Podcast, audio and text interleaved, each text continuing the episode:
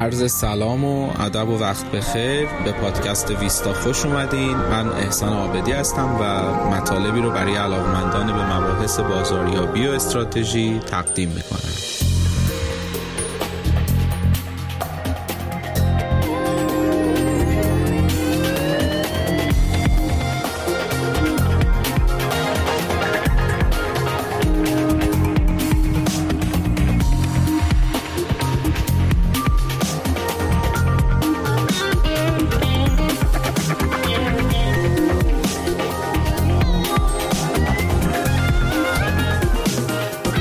فصل اول پادکست ویستا اختصاص داره به موضوع marketing یا بازاریابی. می‌خوایم با هم در مورد کارکرد اصلی واحد بازاریابی صحبت کنیم. می‌خوایم با هم دیگه یاد بگیریم چطور اقدامات واحد بازاریابی می‌تونه کمک بکنه که ما عملکرد متمایزی نسبت به رقبامون داشته باشیم. واحد بازاریابی چطور می‌تونه کمک بکنه که ارزش بیشتری برای کسب و کار خلق بشه کسب و کار بتونه فروش بیشتر و درآمد بیشتری رو تجربه کنه. با هم می‌خوایم در مورد ابزارهای marketing صحبت کنیم. محصول تبلیغات فروش تحقیقات بازاریابی. اینها موضوعاتی هستند که در کنار خیلی از مباحث دیگه توی فصل اول بهشون اشاره خواهیم کرد و می‌تونیم اینطور جنبندی کنیم که فصل اول ما دنبال پاسخگویی به این سوالیم که چه اقداماتی باید تو واحد بازاریابی انجام بشه. چه وظایفی به عهده واحد بازاریابیه.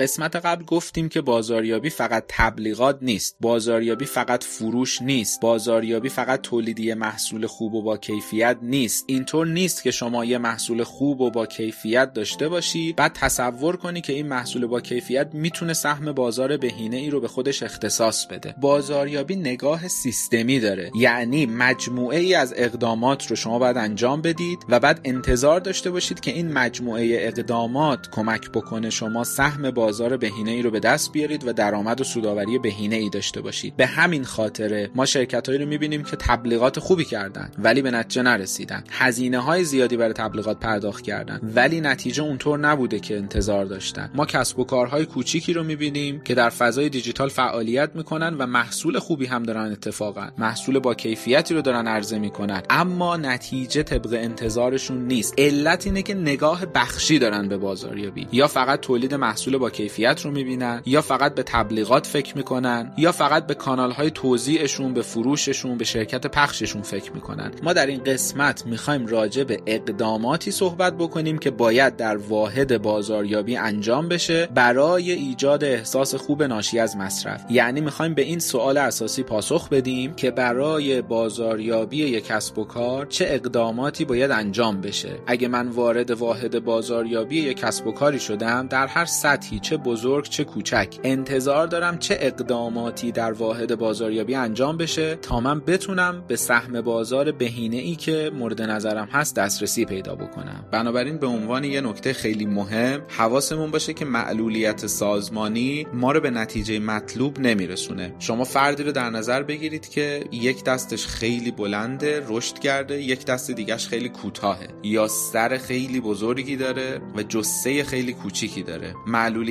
سازمانی هم به همین شکله. یعنی من به عنوان مثال یک کسب و کاری هستم که تولید خیلی خوبی دارم ماشینالات خیلی پیشرفته ای دارم دانش تولیدی خیلی خوبی دارم بنابراین محصول خیلی خوبی دارم یا خدمت خیلی خوبی رو دارم عرضه می‌کنم. ولی پخشم ضعیفه توزیع خوبی ندارم. چرا؟ چون تو امان این دو بخش رو رشد ندادم. سرمایه گذاری ها به شکلی نبوده که بتونم رشد متوازنی رو تجربه بکنم. و در این حالت که ما نتیجه نمی‌گیریم. در این حالت که ما به جایگاه مطلوبمون نمی‌رسیم. بازاریابی میگه من یه مجموعه اقداماتی رو به تو معرفی می‌کنم. اگر حواست باشه این مجموعه اقدامات به صورت سیستمی با همدیگه رشد بکنن. یعنی یه آدمی که تمام اجزای جسمش و روحش به طور متناسب و متوازنی رشد کرده. اون وقت تو می‌تونی به سهم بهینه بازار دست پیدا بکنی. پس یکی از وظایف اساسی مدیران کسب و کار اینه که به طور مستمر رصد بکنن و اطمینان حاصل بکنن که ابعاد مختلف در سازمانشون در کسب و کارشون داره به صورت متوازن رشد می‌کنه. هم تولید داره رشد می‌کنه و ما می‌تونیم یه محصول خیلی خوب و با کیفیت تولید کنیم منطبق بر اون چیزی که بازار نیاز داره. هم پخشمون داره رشد می‌کنه و ما از نظر توزیع مشکلی نداریم. هم تمام اقدامات دیگه ای که باید در قالب واحد بازاریابی انجام بشه که در ادامه راجبشون صحبت می‌کنیم.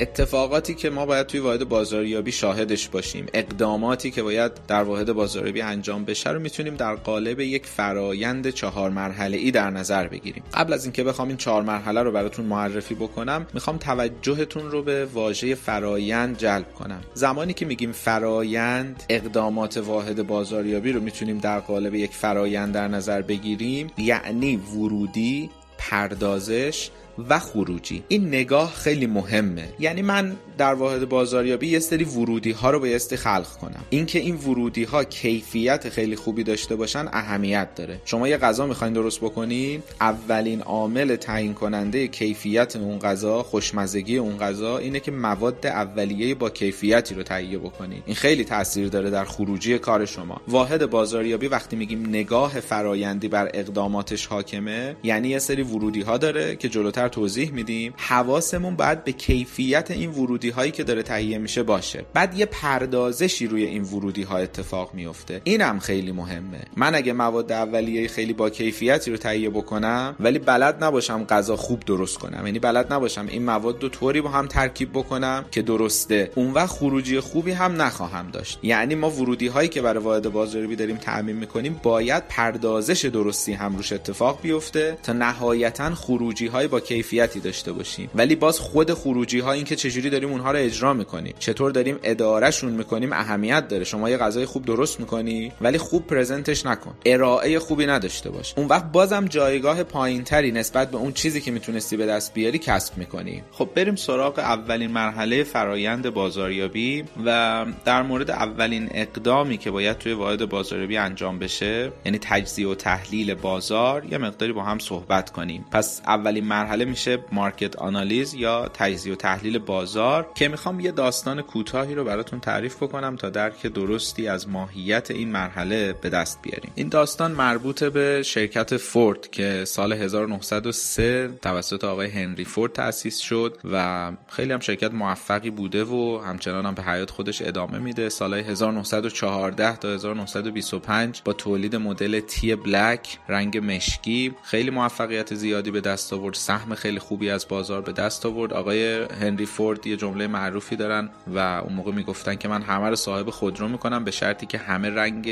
مشکی مدل تی رو بخوان. و جالب بدونید طی همین سالهای 1914 تا 1925 فورد فقط رنگ مشکی مدل تی رو تولید کرده و استدلالشون هم این بود که با تولید انبوه می‌تونستن کمک بکنن بهای تمام شده کمتر بشه و افراد بیشتری استطاعت خرید خودرو رو داشته باشن. یکی از پسرای آقای فورد هم اتسل فورد بود که سال 1893 به دنیا میاد و توی 49 سالگی بر اثر بیماری سال 1943 از دنیا میره. و یکی از بزرگترین شکست های تاریخ بازاریابی هم مربوط به همین شرکت فورد که طی سالهای 1958 تا 1960 اتفاق افتاده و این داستان مربوط به تولید خودرویی که به نام پسر آقای فورد یعنی اتسل نامگذاری شده شده بود. پروژه اتسل تقریبا از ده سال قبل از عرضه رسمی این محصول استارت می‌خوره و کمپانی فورد سرمایه گذاری خیلی سنگینی می‌کنه اون موقع.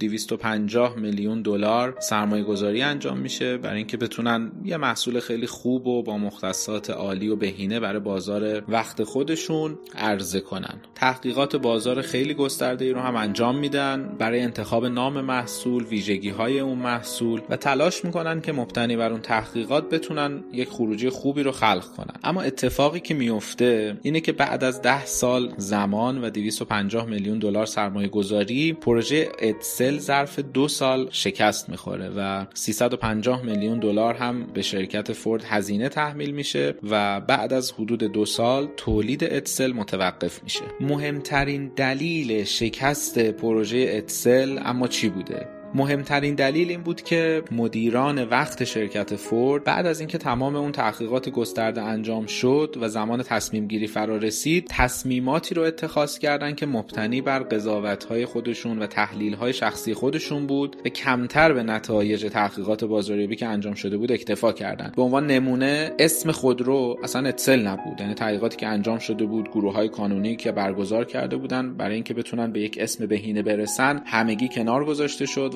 ظرف چند دقیقه اسم اتسل به یاد پسر آقای فورد انتخاب شد و محصولی طراحی شد که مبتنی بر تحلیل های شخصی مدیران وقت شرکت فورد بود. بنابراین می‌تونیم بگیم دلیل اصلی شکست پروژه اتسل این بود که مدیران وقت شرکت فورد اقداماتشون رو بر اساس تحلیل های شخصی خودشون انجام دادن و داده هایی که از بازار گردآوری شده بود مورد توجهشون قرار نگرفت. گام اول فرایند بازاریابی یعنی تجزیه و تحلیل بازار یه هدف عمده رو دنبال می‌کنه بچه ها. اونم اینه که میگه لطفا تحلیل ها و قضاوت های شخصیتون رو کنار بذارید تلاش بکنین داده های حد اکثری از بازار گردآوری کنید. اون چیزی که داره تو کف بازار اتفاق میفته رو رصد بکنید و مراحل بعدی تصمیماتتون رو بر اساس اون چیزی که در بازار داره اتفاق میفته اتخاذ کنید نه بر اساس قضاوت های شخصی خودتون. برندها و کمپانی های زیادی هزینه دادن و بجز این داستانی که تعریف کردیم شکست های بزرگی توی دنیای بازاریابی اتفاق افتاده و رقم خورده. برای اینکه من و شما بتونیم از این خرد استفاده بکنیم تا تصمیماتمون مبتنی بر قضاوت های شخصیمون نباشه. تلاش بکنیم وقتی قراره در واحد marketing تصمیمی اتخاذ بشه حتما داده های بازار گردآوری شده باشه تحلیل دقیقی از اون چیزی که داره اتفاق میفته داشته باشیم و بعد تصمیم گیری بکنیم. اون ماده اولیه‌ای که گفتیم ورودی فرایند بازاریابی ما رو شکل میده و مهمه که کیفیت بالایی داشته باشه همین داده ها و اطلاعاتیه که در مرحله تجزیه و تحلیل بازار گردآوری می‌کنیم. و طبیعتا هر چقدر ما اینجا داده های با کیفیت تری داشته باشیم می‌تونیم در مراحل بعدی تصمیمات با کیفیت تری رو هم رقم بزنیم. البته می‌دونم و قبول دارم یک چالش خیلی اساسی وجود داره و اونم این که تعداد زیادی از مدیران عالی ما زمان تصمیم گیری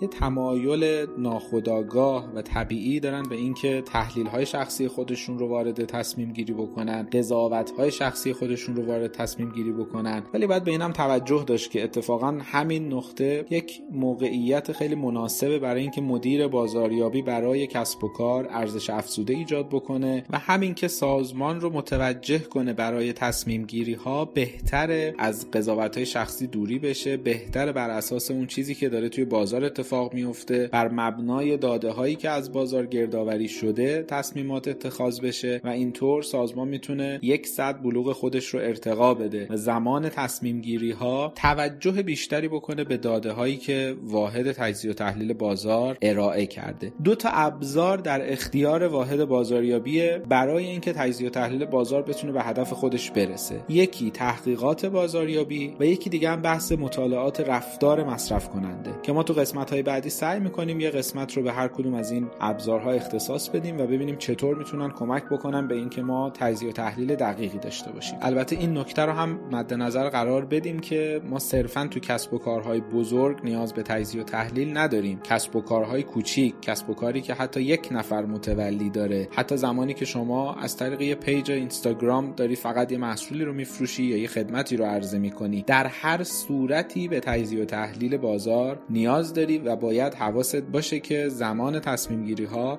قضاوت شخصی حداقل بشه. میزان تاثیرشون روی تصمیمی که داری اتخاذ می‌کنی و بر اساس fact و حقایقی که توی بازار موجوده تصمیمات رو ما بخوایم نهایی کنیم. اما بریم سراغ گام دوم یا market planning برنامه ریزی بازار. از این گام به بعد ما داریم وارد مرحله پردازش اون فرایندی میشیم که ازش صحبت کردیم. گفتیم این فرایند یه ورودی داره. ورودی ما مرحله تجزیه و تحلیل بازار بود هر چقدر ما داده های با کیفیت تری رو گردآوری کرده باشیم هر چقدر شناختمون نسبت به بازار بهتر و دقیق تر باشه تو گام دوم که قرار پردازش اتفاق بیفته قرار ما برنامه‌ریزی بازار انجام بدیم طبیعتا خروجی با کیفیت تری هم خواهیم داشت. پس می‌تونیم بگیم کیفیت برنامه ریزی بازار ارتباط مستقیم داره با اینکه ما چقدر بازارمون رو خوب می‌شناسیم. حالا صحبت می‌کنیم قسمت های بعدی راجع به اینکه چطور باید بازارمون رو بشناسیم. و دو تا ابزاری که گفتیم رو حتما معرفی می‌کنیم. شما زمانی که برای خودتونم می‌خواید یه برنامه ریزی انجام بدید برنامه شخصیتون رو می‌خواین تدوین کنید اون برنامه ریزی که می‌خواد بگه من از چه وضع موجودی می‌خوام به سمت چه وضع مطلوبی حرکت بکنم زمانی برنامه ریزی موفقیه که شما وضع موجودتون رو شناخت دقیقی ازش داشته باشین. طبیعتا برنامه ریزی بازار نیاز داره به اینکه ما اطلاع دقیق از وضع موجود بازارمون داشته باشیم. اما یعنی چی؟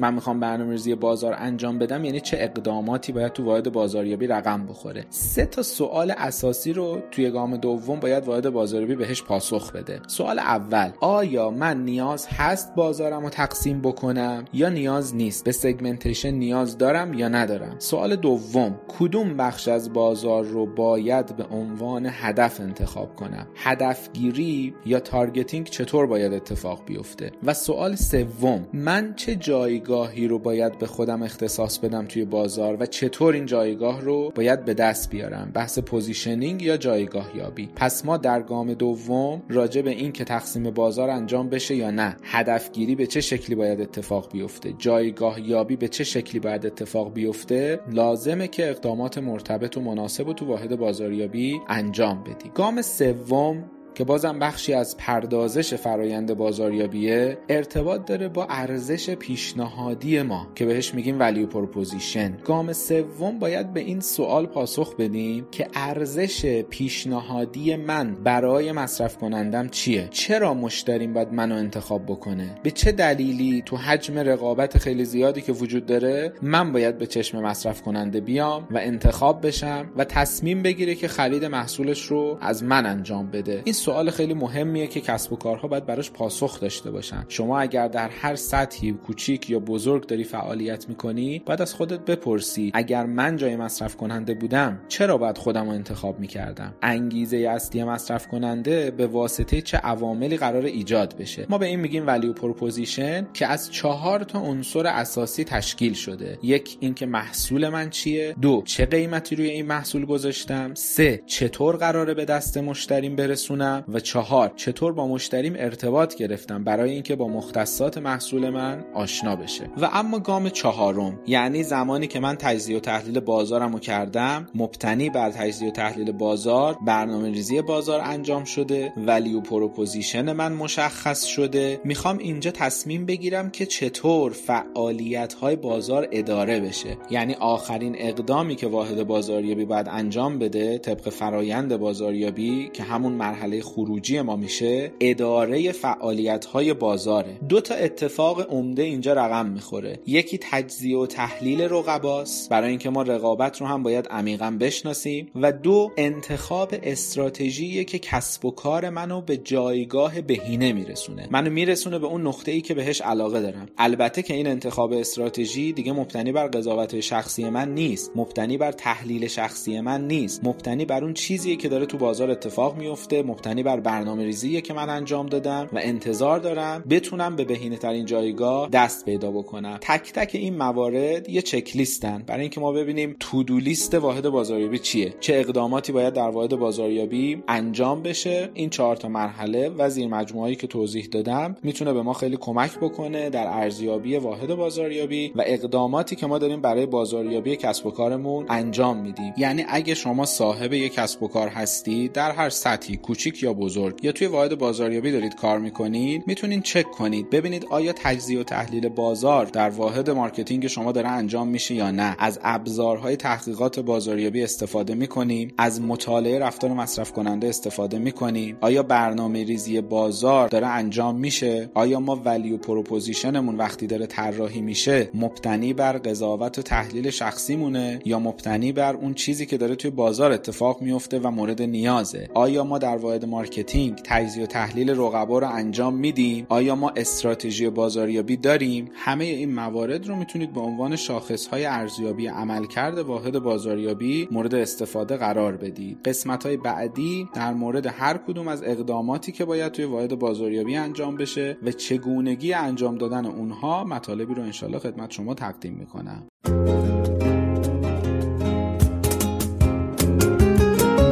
یوسف گمگشته باز آید به کنان. غم مخور. کلبه احزان شود روزی گلستان. غم مخور. این دل غم دیده حالش به شود. دل بد مکن. این سر شوریده باز آید به سامان. غم مخور.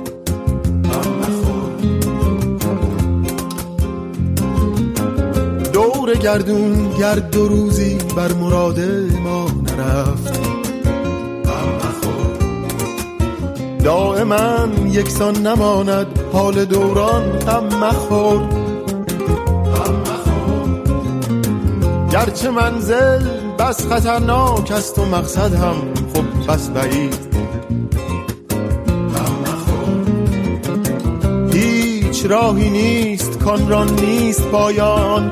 غم مخور هی مشو نومید. چون واقف نی از سر غیب. باشدن در پرده بازی های پنهان. غم مخور. یوسف گم گشته باز آید به کنان غم مخور. کلبه احزان شود روزی گلستان غم مخور.